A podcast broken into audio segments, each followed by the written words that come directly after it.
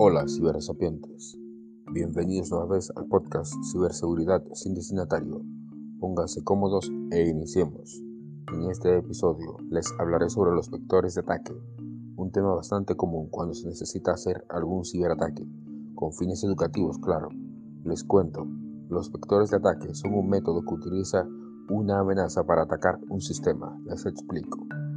Una vez determinado el objetivo a atacar, son necesarias una serie de indagaciones previas para determinar cuál es el vector de ataque adecuado.